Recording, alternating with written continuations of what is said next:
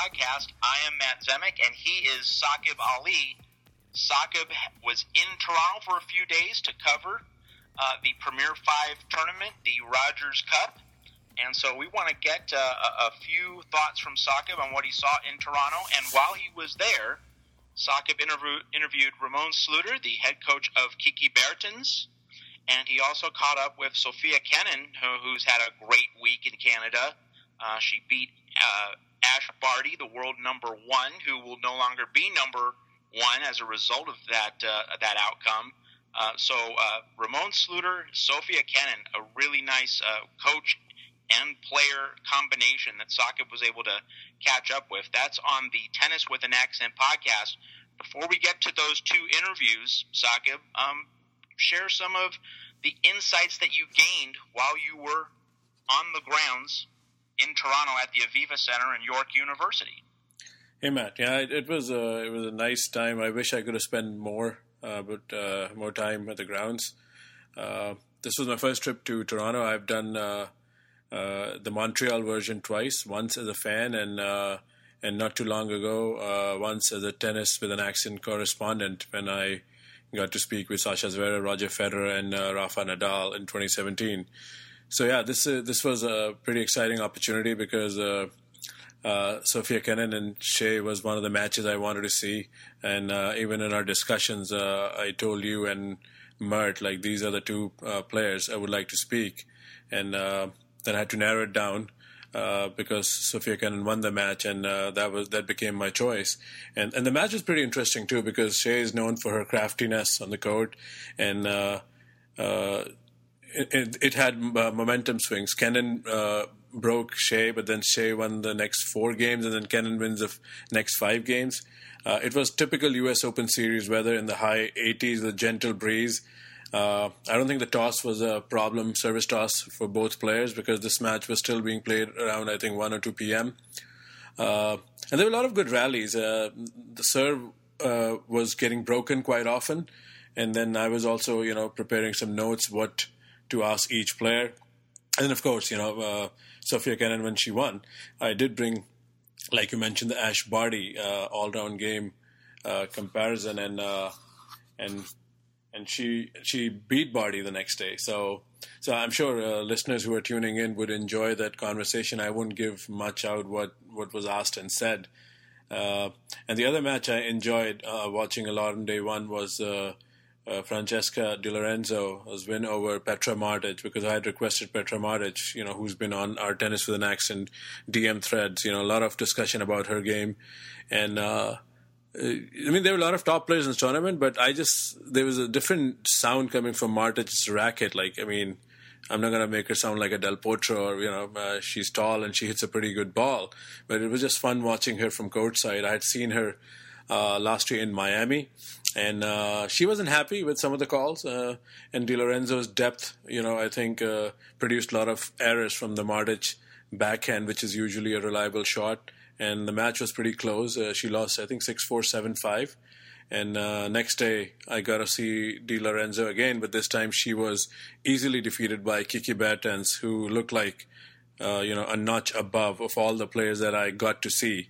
I, I did uh, did glance at Madison Keys from on the grandstand from the outside. Uh, the stadium was packed, even uh, limited media seats. There were like only four. We couldn't get in. Uh, so yeah, I mean, Kiki Bertens was definitely the best player, at least the best hitter of the ball I saw from close. So those are some impressive, I think. Uh, performances, even in, in a one-sided match. And then I mm, got a chance to speak with her coach right after the match, and he was generous enough to sit down for me more than like 25 minutes, where we discussed an array of topics. But to your points, I think uh, Bertens uh, was definitely playing like a top player, and uh, her forehand and depth and topspin was amazing. It was just a very enjoyable experience. Lorenzo uh, wasn't happy; there were like some questionable calls, but she was uh, easily the second best player that day. And you know, it's funny how fortunes change. Like exactly 24 hours earlier, she had ruined my interview plans with uh, for Petra Martic because you know when a player loses, I was requesting feature interviews, which are uh, one or two match questions and then overall questions on their career graph for the year. And usually, when a player loses, they don't uh, opt for those kind of interviews. Yep. So we, we you have to be ready with a plan B, and you were. And so that's going to be uh, the meat, the majority of our Tennis with an Accent podcast this week from Toronto. So I would only note that uh, you know, you saw Bertens, and uh, it's a testament to Bianca Andreescu that she was able to take Bertens out on Wednesday. But nevertheless, you were able to get a good look at Bertens up close. So Actually, yeah. really excited to hear from. Yeah, if I may really add, uh, I also got a chance to watch the concluding act of uh, Bianca Andreescu and Genie Bouchard, which was like you know a b- big match. I mean, it was packed house and uh, the crowd was definitely for Bianca a little more because she's a local Mississauga girl, and this tournament is played 20 miles, I think, outside of Mississauga. So home home crowd support. But Genie Bouchard is really really popular, as we all know, and this match lived up to the hype. Uh, even though it was Bianca's, you know, first match in a while, but Genie hasn't been really lighting up the singles court for a while. So this match had a lot of complex layers, all Canada matchup, and uh, yeah, it had some decent rallies. Uh, uh, of course, I think uh, when we got there, Bianca had the measure. She was playing with a lead, and uh, Genie was, you know, competing. So I think same day, I think you know, in Montreal, uh, Felix and Pospisil, I think played in a in a thriller. So I think I even tweeted like I think Canada had like two promising matches and both lived up to the expectations. Uh, before we wrap this up, uh, what are your thoughts on what you saw of Andreescu so far in this tournament?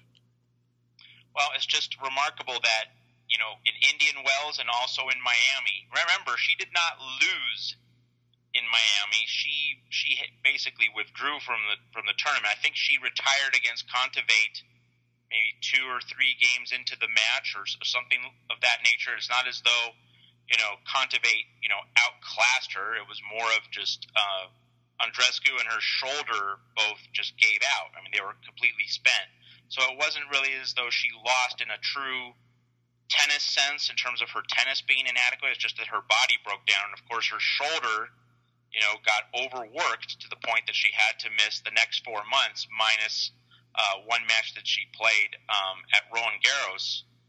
Uh, so she, th- this was essentially, you know, minus that brief stint at Roland Garros. This was the first time she had played in four months, and it's as though she's picked up right where she left off winning one tough three setter after another. I mean, she won three setters, multiple three setters in Miami against Begu and uh, Angelique Kerber, and she won a ton of three setters at Indian Wells to take that championship. And here she is winning another stack of long, complicated, two and a half to three hour, three set matches, and against legitimately good players, especially uh, Bertens but also you know Daria Kasatkina, an Indian Wells runner-up, you know, and a former uh, Wimbledon quarterfinalist. You know, no joke. I mean, she's Kasatkina is not having a great year, but obviously very talented. And Andreescu just keeps solving problems late in third sets, uh, day after day. It's it's it's been a remarkable thing to watch. Yeah, I think by the time this podcast release, you know, this tournament will be, you know, even closer to its conclusion. So I think we can uh, wrap this conversation up now, Matt, and uh, hopefully the listeners enjoy the two interviews. Uh, you know, I missed a couple of interviews, but there's always a next time, and I'll, you know, plan the stay better next time. So well, we're, we were just glad that you were able to spend the time that you were able to devote to Toronto, and we want to thank the, our Tennis with an Accent donors to our GoFundMe for uh, financing your trip. And you know, the support of donors makes these trips possible for you and for other members of our team. And I want to remind listeners uh, before we move to uh, Raemon Sluiter and uh, Sofia Kenin in their interviews with Saqib from Toronto earlier this week. Uh, I just want to remind listeners that you can find our podcast at Red Circle and also at Google Podcasts not Google Play, Google Podcasts, and also you can find us at Apple Podcasts, which is different from iTunes. So we want to be very clear. You can find us at Google Podcasts and Apple Podcasts. If you have been looking at Google Play or iTunes, those are no longer the links uh, to find us. It's Google Podcasts and Apple Podcasts, along with Red Circle and also Stitcher and Radio Public. Those are the five main outlets where you can listen to the Tennis with an Accent podcast. Enjoy the next two interviews with Saqib. Kiki Bertens' coach, Raemon Sluiter, and Sofia Kenin, one of the rising young stars of the WTA.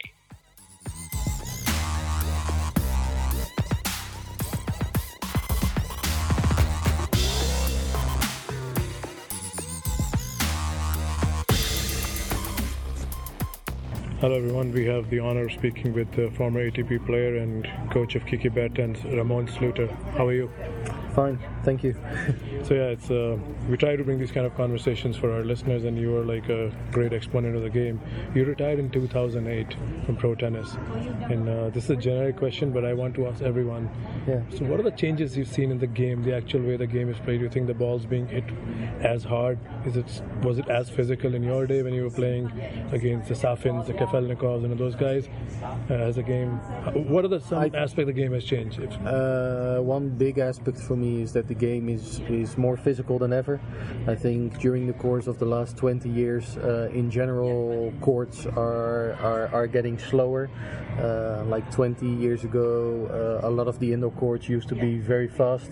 Carpet. Uh, uh, carpet, exactly. And also the, the hard courts used to be like like shiny almost. You could uh, a lot of the big big servers were there in that era. Uh, also, if you look at Wimbledon, it has changed. Uh, it has changed a lot. The balls are heavier, the courts are slower. So uh, that's a big difference, and I think therefore, because the game is is is is a little bit slower or let's say harder harder to play uh, the, the guys are much more physical because it's a better athletes. Yeah yeah it's even even better athletes. Of course different athletes uh, because if you look at well if you look at Stefan Edberg for example was an unbelievable athlete but more athletes in the endurance uh, way because because the game has gotten slower. So everybody needs to be a, a, great athlete, but also really extremely fit. It, I think, over time, it has gotten more of a, a endurance sport.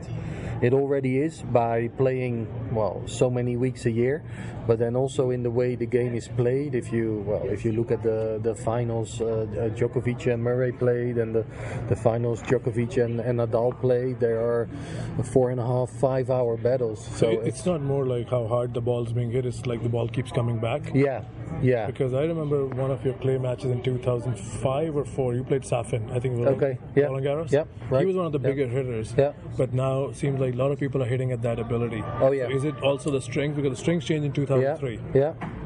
Yeah, uh, for sure, material also uh, plays a part in it. I think uh, in general everybody is hitting the ball harder, but like we just said, there there are more balls coming back. So you either need to hit the ball harder, like almost everybody does, or you have the few exceptions that are that are just smarter. And of course, Roger also has the technical uh, ability to to to do it, but he's one of the one of the guys that that mixes it up. And uh, well, in Dutch we say, throw a little bit sand in the engine, and he's taking these guys forwards with these little chips and not getting into a slugfest with with guys like Khachanov who can hit the who, who can break the ball. So uh, I think in general the game has has changed in in in. Uh, getting slower and therefore guys being even better athletes and hitting the hitting the shit out of the ball. And Wimbledon too, you said something. A lot of people talk about the courts being slow, but the courts have been slow. Say for even Roger was playing from baseline yeah. in 2004. Yeah. Yeah. But it's the bounce that doesn't get talked about on grass. Yeah. It's a very high bounce. Yeah. Very comfortable for everyone to play that kind of baseline game. So I think sometimes we do, as fans or even in media, sometimes we don't talk about the bounce. It's all about the speed. Yeah.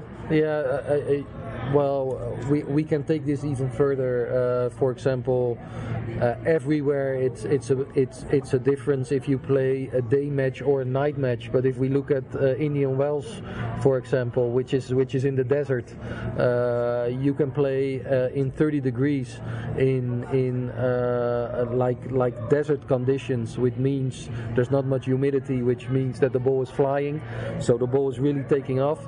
But then if you play a night match there, it's it's gonna be so much slower, and the, the ball is gonna jump so much less. And it, this is at all tournaments, and it's it's I, I, like the fact that you say like yeah, people at home, uh, yeah, uh, don't really have an idea. But sometimes you're like, hey, why does this guy plays a little bit worse in the evening? And I saw him last match uh, at the middle of daytime, and and he was hitting the ball great. How come? Is it just because it's a new day? No. Sometimes these are also the circumstances. The and, and, become and- heavy. It's hard to hit through. yeah, exactly, and that's a little bit the same at Wimbledon. It's almost that that the grass is is like you say the bounce. It's almost like uh, it's putting a break on the on the ball, uh, a break on the bounce. So the, the ball is coming up much more. And of course, if you if you have a great slice, you can still penetrate a little bit through the court, but uh, not not like not like uh, it used to. Sure. I mean, couple couple more questions on ATP, and then Yeah. we'll go to Kiki Bet, Yeah, the sure. main topic. Yeah. You were also you served on the player council, and there's a lot of uh, ATP politics. Politics is a, not a bad word, but really Yeah. that's what's going Yeah. on. Everyone has an opinion, and uh, there's a lot of uh, polarizing conversations. Yeah. So when you are removed from the Pro Tour, what 12, 11 years now, so do you see what the players are asking? One. Of course, it seems like it's fair because there's a smaller cut the players are getting, and secondly, tennis is structured very differently compared to other sport. Yeah. So Grand Slams are a body of their own. Yeah. And uh, so, where do you see, you know, some of these demands are, and where do you see what are the likelihood of these demands being met? Yeah, yeah. Well, I think uh, I think it's very good to have a player council, but for me, uh, the the the setup uh, should be different. Uh, I'm not good enough to say which setup I would like to see, but just to give a little bit more insight in the player council, you have you have player representatives in the player council, which are players that are playing on tour. So somebody is uh, a, a representative for number one to uh, ten is a top ten representative. Other one is a representative between 11 and 20.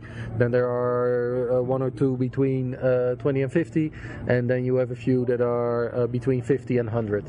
And sometimes the incentive for somebody that is ranked uh, between 50 and 100 is totally different than the incentive for somebody that is ranked between 1 and 10. So there you already you, you are in the player council with all players, but with some things you're still not going to be on the same page. Because if you are ranked 50 uh, between 50 and 100 for example you want to get rid of uh, buys in in big tournaments because then more guys are coming uh, are getting in. And then the cutoff is not going to be 48 no the cutoff is going to be 56 or if it's 16 buys it's going to be 64 so um, more guys are getting into the bigger tournaments. So this is already uh, a, a big struggle within the council. And then one other big part for being in the council is uh, we are asking players now that are now in the council to make decisions to, to take the game forward. But sometimes, even can be money wise, can be something else, you have to take a step back to make two steps forward. But how are you going to tell your guys, if you're player representatives, like, hey, we're gonna we're, we're gonna make a little bit less money here, but in five or six years, it's it's it's gonna be better. We have to we have to uh, take a step back. Everybody wants to earn their money now. In five or six years, they, they can stop. But sometimes a decision like that can be better for the game in the long run. So that's why the whole structure within a, a, a player council is, is, is very, very tough. Okay. And uh, so you're saying, uh, which is a very different angle, like if uh, a top ranked player, even though they could be fighting for the rights of a lower ranked player, do you think there is a disconnect uh, in the big vision or Yeah. and then how does former retired players become part of this like a Lapentti Gimelstob was there Yeah. before so what you know what do you think is their view you think or, okay let me phrase it this way if given a chance in the future would you uh, like to be involved at some point Uh, maybe. Never say never. Uh, I like to be uh, more on the court than in the in the meeting room. Uh, so. So uh, I I wouldn't be sure, but then for me the structure need to change. Uh, you're talking about uh, uh, about former players. I think it would be better if there are if there would be more former players, like guys that have just stopped, that know everything that's going on on the tour, and that have you know no connections or where what everybody has connections, but are have a very clear mind who just the only incentive need to be to bring the game forward. Uh, and now, like you say, you, you started this with, with politics, which is almost a bad word. That's that's not it's not what you want. Yeah. You know, you just want. Of course, you're not going to be on the same page, but the player council should have uh, should have in their head that they want the best for the players now. But I think even more important for a player council is that, that you're going to leave the sport healthy in, in, in five or ten years, and that's very difficult ask for uh, players that are that are playing now, that are making their money now. Uh, so therefore, I think more former players that are just out of the game would be would be a good thing for uh, for a player council. I think players need to be involved because it's good that they have a general idea about what's going on. Like for example, you can ask for more money, but then uh, go sit down with a tournament director and let the tournament break break down their their their money. You know, we we need to pay this people and we need to pay this people to get the tournament around, and then everybody has a little bit more idea about the world that you are in. And But, uh, smaller tournaments are struggling. I talked to Oh, yeah. Soderling and Johansson. They Yeah. both have had the chance to run the Swedish Open, and they both said it's a very different financial experience when Yeah. you are not a player. You try to run the office behind the door, and you there's so many angles. Yeah. And there's a small bucket to bring a star player. There are a lot of challenges, and then and then see on TV that there are a lot of tournaments like the first week. Uh, you, you, uh, it's only actually a one week tournament. In the first few days, there's no one in the stands. yeah. So absolutely, you know, the office job is very different than I think being on the court. Yeah, yeah, and that's something uh, you know. If that would ever come around, I have to think uh, hard about that because the the uh, I I love the court because it's so fair. You know, yeah. In the end, you're playing one on one, Sure. and and the better player is going to win. Okay, let's switch to the court. You Yeah. you've been working with Kiki Bertens, and she had a great uh, run, a great week in Madrid. Was a huge one of the huge favorites uh, at Roland Garros. Yeah. But then unfortunately, you know, we know what happened. So how has it been the overall experience? You know, when you signed up, what were the expectations, and how pleased are you with the collaboration? But so far, what's gone? Well, of course, very pleased, but it's it's not like we started. Uh, well, now almost four years ago, it's not like we started uh, saying that uh, she wanted to make top ten or her first goal was to get it back into top fifty. She had the highest ranking before, I think, of 41 in 2012, 2013. Uh, then she dropped a little bit, was injured a little bit, uh, a little bit because of bad luck, a little bit of just not being fit enough. Uh, so when we started, her goal was to get back at top 50. in the first talk we had, I asked her her goals, and she said, "I want to be back in top 50." I said, "Well, if that's the only goal, I'm gonna go home. I wish you all the best because you know, uh, of course, I also want you back in the top 50, but." I want I want more than that. I want to go for more than that. Uh, and then from there on, it uh, things happened pretty quickly because half a year later she played semifinals in Paris. The week before she won the WTA tournament in Nuremberg, and then she went from ranking 90 to to 22. And then for about one and a half year, it was just uh, she had to really learn to deal with the expectations. Kiki is the kind of girl that uh, prefers to be on court seven or eight instead of a center court. Yeah, if you are ranked 22 or if you are ranked like number five now, most likely you're going to be on center courts or, or, or on the grandstand courts and more attention from outside. So actually, the one and a half year after Paris was just about uh, trying to get used to the expectations, uh, and it it weighs so heavy on her that not at the beginning or not at uh, the end of last year, but the year before, uh, we had a very long and hard talk, and uh, I told her to to quit tennis. Uh, she finished that year, that's 2017, then uh, number 32 in the world, which is still very nice. You know, you're making good money, you're traveling the world, so it sounds all very nice, but she was very unhappy. Uh, so I told her I think she should stop. Uh, and, and, and, and think about what she wants to do because there's no reason to be unhappy, uh, even if you are making uh, a, a lot of money. Uh, and then she thought about it and she came back and she said, No, I want to do things differently. If I stop now, I, I stop with a very bad feeling. I still stop, or I stop, and I think there's still things to be done. And then I said right away, well, then if you still want me, if you still want to work with me, uh, let's continue. And actually, from that moment on, from uh, the, the practice from uh, off season for for 2018, so December 2017, has been, uh, I can only say, very very impressive. And of course, we had huge disappointments, but she's working hard every every day. There's Let's talk about the highs. The Yeah. Cincinnati win was a huge win. Yeah. And then this year in Madrid. So talk from Cincinnati to Madrid, what did you guys work on? Was it just the continuation of what her strengths are, or uh, it's it's probably difficult to add something during the season? But what Yeah. has been, if you look at those two blocks from Cincinnati Yeah. to Madrid, uh, talk about what you guys worked on. Well, if you, uh, th- there, uh, it's it's not like you know you're you you are working for a week, like you say, on something. It's it's tough to change because you know when you're within tournament weeks, it's uh, you don't want to mess with the head, you don't want to mess with the confidence. So Cincinnati, we have to go back to to off season uh, December 2017 because we looked at 2017 the whole year and apart from the mental uh, dealing with the pressure etc we looked at her tennis game and where where were the lapses? Where was she losing the uh, uh, the most points? And that was uh, especially in the first three or four strokes in the rally. So that was return plus the ball after the return and especially second serve and then uh, the ball after the second serve. So in that off season we basically switch things around because normally in an off season you have five weeks you start working physically and then you start hitting a lot of balls and then in the last two and a half weeks you start adding serve and return and then you start playing points and then you go, go into matches. Here after the second practice we played uh, serve and return for uh, four or five weeks. We hit for like 15 minutes every practice, and after that, it was straight to serve and return. And that really gave her the confidence that she could also do it on, on, on faster courts. So even for a tactical change like that, you guys worked out for a week. Do you still think that needs a mental adjustment, or it's more like just hitting balls? Yeah, yeah. both?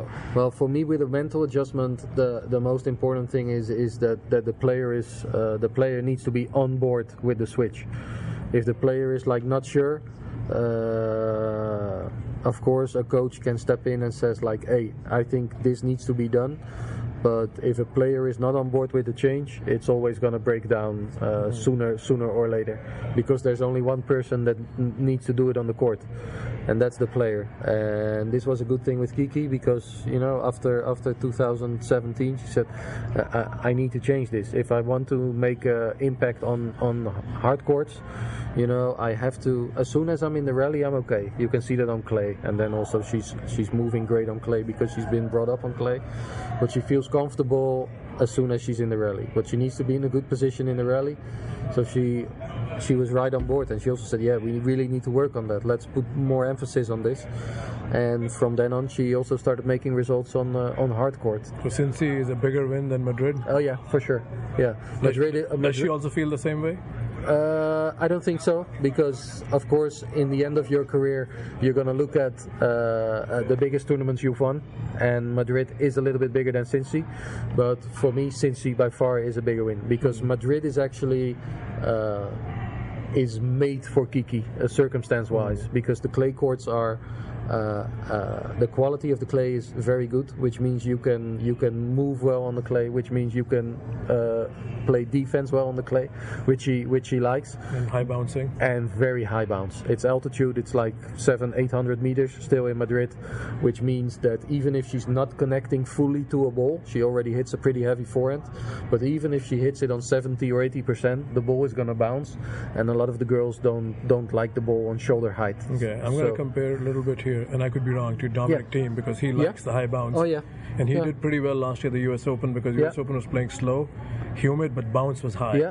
So do you guys see that as uh, something in Kiki's favor, or you think being a European and the weather there is a challenge? So how do you Yeah. approach the Open? What mentality is there when you guys talk about it? Well, it's it's exact, exactly like you say. You know, you uh, you try to take the things that work in your favor. Like, um, if the courts are the same, I don't know. But if the courts are the same, last year, last year the courts were playing slow and there was a high bounce, and then she gets more comfortable.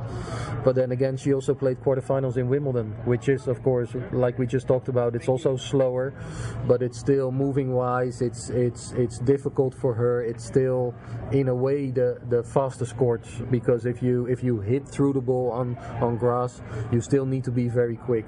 So, for sure, we like I like for her to play on, on, on, slower hard courts. But then again, she's I think she's still number one or number two in the ace uh, department. So she's also happy on a faster court because that means that it's it's tougher to return. You know, your serve is doing a little bit more. So uh, and then like I say, it's always taking, trying to take the positives out of out of the circumstances, and I need to be the mirror for her because she has a little bit of the tendency to take the negative things. Okay. Uh, uh, a out couple of more questions. I know Yeah. we got almost 20 minutes. So Yeah. with Tsitsipas and Ash Barty, the net game is coming back. Of course, Yeah. Federer was doing it for a long Yeah. time, but he was from a different era. Yeah. So do you guys talk? How much net do you guys talk, and how much you think there could be more net in Kiki's game Yeah. if she has to, you know, go and win a major? Uh, I think there should be more. Uh, it's not only the net game, but just to, to be aggressive, to try and play at the net. Sometimes you hit so big that you don't even need to hit a volley, but uh, uh, Kiki can improve there. But the only way you're improving that is, is by practicing it, and we are practicing it. But then it's the next step. You need to do it in matches, and then you need to be a you know you, you need to want to put some effort in that. And instead of sometimes you know and that's a little bit the thing with kiki. She has such a solid baseline game that a lot of times if she gets a, a three quarter forehand and she hits it with spin out wide and she's gonna play the rally she's a lot of times she's gonna win the rally. But then against a few of the girls you have to mm. you, you have to really be attacking. And you know kiki has been in sorry, has been in Singapore in doubles. So she's played a lot of doubles before, not anymore. Uh, so uh, the net game is there. Uh, she can play it, but then it's just and just uh, is, is is not that easy as I say it. But you have to you have to do it in matches in order to to get a feel for it. Because in practice, you know, we all can hit that that that, that volley deep, or maybe not all, but you, you know what I mean. Uh, in matches, you have to do it, and you have to get through those situations to to start feel comfortable with your net game. Okay, but- and then does winning something like Madrid really? And I'm, I know you are her coach, so it's kind of an unfair question, but I'll Yeah. still ask. Does that give her the you know mental edge needed to win the biggest tournaments? Because you know belief is the key. We talk about Yeah. so many players. Yeah. We talk about Zverev. We talk about you know before Yeah. that was Wozniacki and Yeah. Halep. Yeah. So how big is the belief?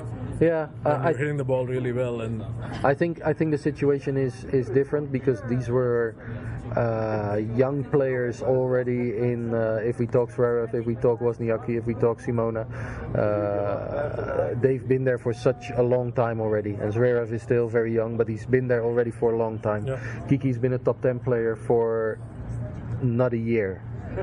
So, in order to get used to those situations a little bit more, she's gonna need a little bit more time. And then, if things doesn't go our way uh, uh, at a big tournament, uh, we need to look at it. We don't need to shy away from it, but winning Madrid and winning Cincinnati has has especially especially Cincinnati has given her uh, uh, the, the the trust that she that every tournament she needs to play for the title. It's not going to happen that that often, but she needs to play for the title, and that is what she's what she's doing. you know you said something very important. I mean I learned a lot, but I think what you just said hit me.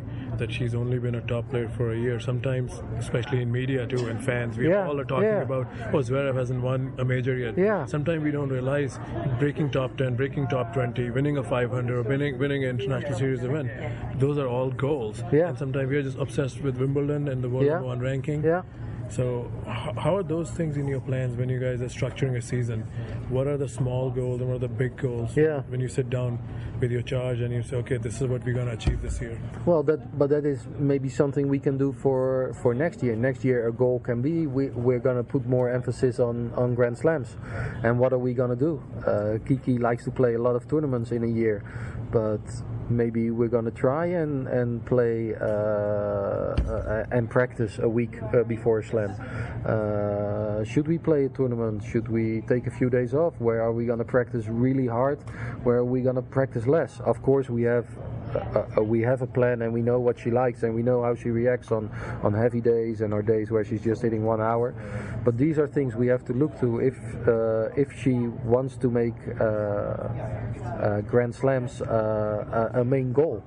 But from where we came, from being outside of 100 four years ago, and then going into you know your ranking being 20, 25, your goal can still be to win a Grand Slam, but it's it's not like a short-term goal. Absolutely. Now, if you're uh, number five in the world and all the results have been there and uh, yeah you, you want to make an impact in on the grand slams it needs to be a goal and then you have to look at it like how are we gonna how are we gonna tackle this? How are we gonna make the chance the biggest? So it will be a goal for next year. Uh, this year actually the goal was to which sounds maybe a little bit soft but to to see if you can con- consolidate top 10 which is already tough enough because we've, we've seen that also in the past. And with the women's game being being so close well we saw Sofia uh, today taking out taking out Ash. It's it's not really a surprise anymore in the in the women's game that, that a lot of the top players are, are falling in early rounds also in slams. So that was the goal for this year. Uh, she's doing very well so far. Uh, that goal is not going to change but then next at the end of this year we need to sit down and okay what is what is going to be the goal for this for next year and what do we have to do differently Okay, let's finish this conversation. You're a former ATP player. There's a lot of talk about uh, on-court coaching in WTA, and a lot of ATP players ATP players don't like it. Yeah. So, what's your view on that? Uh, I don't like it.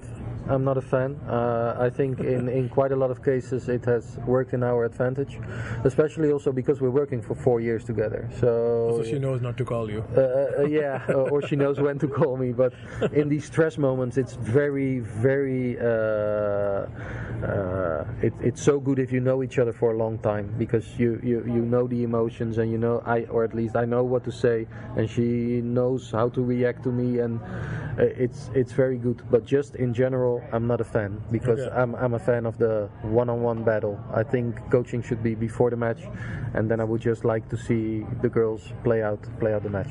Hey, thank you very much. I certainly enjoyed this. Hopefully, anyone who tunes in to listen to this uh, can take a lot out. It was a very rich conversation. Thank you very much, Raemon. You're welcome. Thank you.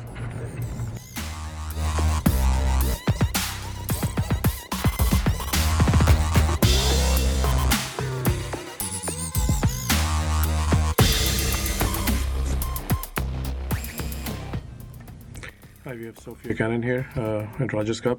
Tricky first round match. Yeah, um, she's a tough player. Um, doesn't give you much rhythm, and um, yeah, it's just uh, it was hard a little bit, you know, finding my game. But I think I did a good job with it, and just trying to manage the points and playing how I should play. There's a lot of momentum swing, especially in the first set. She ran away with four games, then you came back.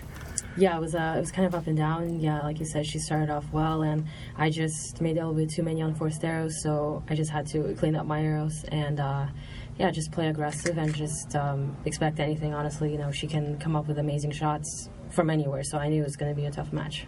Sure, uh, you've been having a great year. I mean, uh, won already what 28 matches, which is Oh, wow, okay. double compared to last year. Is there any part of the game that you think has developed more that's caused you know these success and these results to go your way? Um, I just think you know I feel more comfortable with playing these big players, and um, yeah, I've worked on my game, trying to be more aggressive, and yeah, just trying to maybe come in and finish some points at the net, and trying to you know mix up my game and not playing so flat. But um, yeah, I'm just really happy with the year, and just gonna keep it going.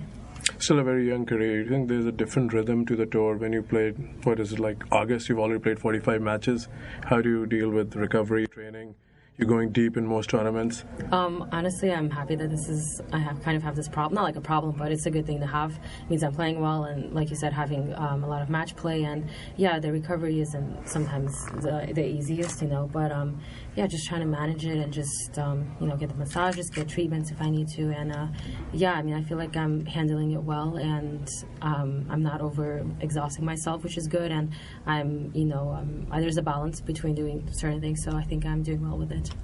And there's uh, ranking results go hand in hand. So, did you envision start of the year that you will be uh, in the 20s for the U.S. Open, and you can still improve Yeah. with you know two key weeks? So, Um, yeah, I mean, I didn't really. I wanted to be like top twenty by the end of the year. I had like that goal, but um, just I'm just not gonna try to like put so much pressure on it because I can go down. You know what I mean? It's just having so much. Uh, you know, if, if you think you can do that and it doesn't happen, so I'm um, just taking one match at a time and just trying to have a good year like I am, and um, hopefully I can get into top twenty.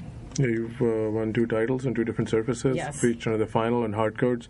So is it easy to assess this, that those are two preferred surfaces that your game compared to clay, or you don't have a preference? You like all surfaces? I like all surfaces, to be honest. I mean, before clay wasn't my best surface, but uh, yeah, I really love clay. I had a really good run at French, and um, yeah, I played Serena, which was you know a great match never forget. And yeah, playing my opponent for, uh, Wednesday, whenever Ashley, and played her in French. So uh, yeah, I mean, I feel like every surface suits me, which is good. You know, it's always good to have like a mentality, you knowing that uh, your surface, the, the surface that you're on, is good for you, and yeah, I'm happy because I, I used to hate clay, and now I love it, so it's good.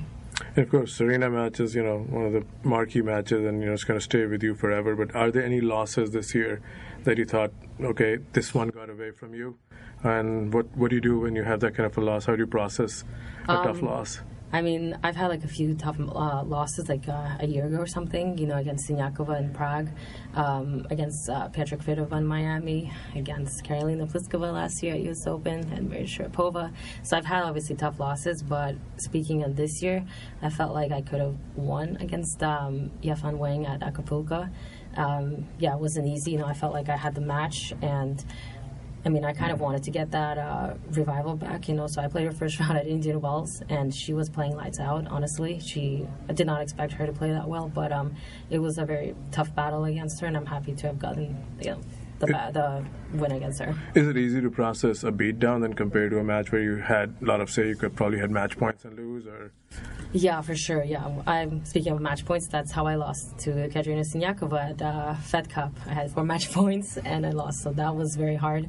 Um, yeah, it's easy to process when you just lose rather than having match points, but any loss is never easy to process. Sure. All right, so let's wrap this up. Uh, Ash Barty's success has been talked about in many capacities in media, fans, you know, the all all around game. Is it inspirational even for a player like you? And do you wish to add more variety? Are you working on stuff like that? Yeah, um, Ash is having a really tough game. You know, she's having a great year, and yeah, she, all due respect, you know, she's the reason why she's number one and playing lights out. And yeah, it's good for her. And um, yeah, she brings a lot of different aspects to the game, which makes it harder for players to play against her. Which she's doing a really good job with that. Um, yeah, I try to use you know take some stuff that I could uh, from her to um, add to my game. So um, I cannot play exactly like her, adding the slices, but Yeah. I can do some slices and I guess serve well. So yeah. Hey, thanks for your time Thank and you. good luck for the tournament. Thank you.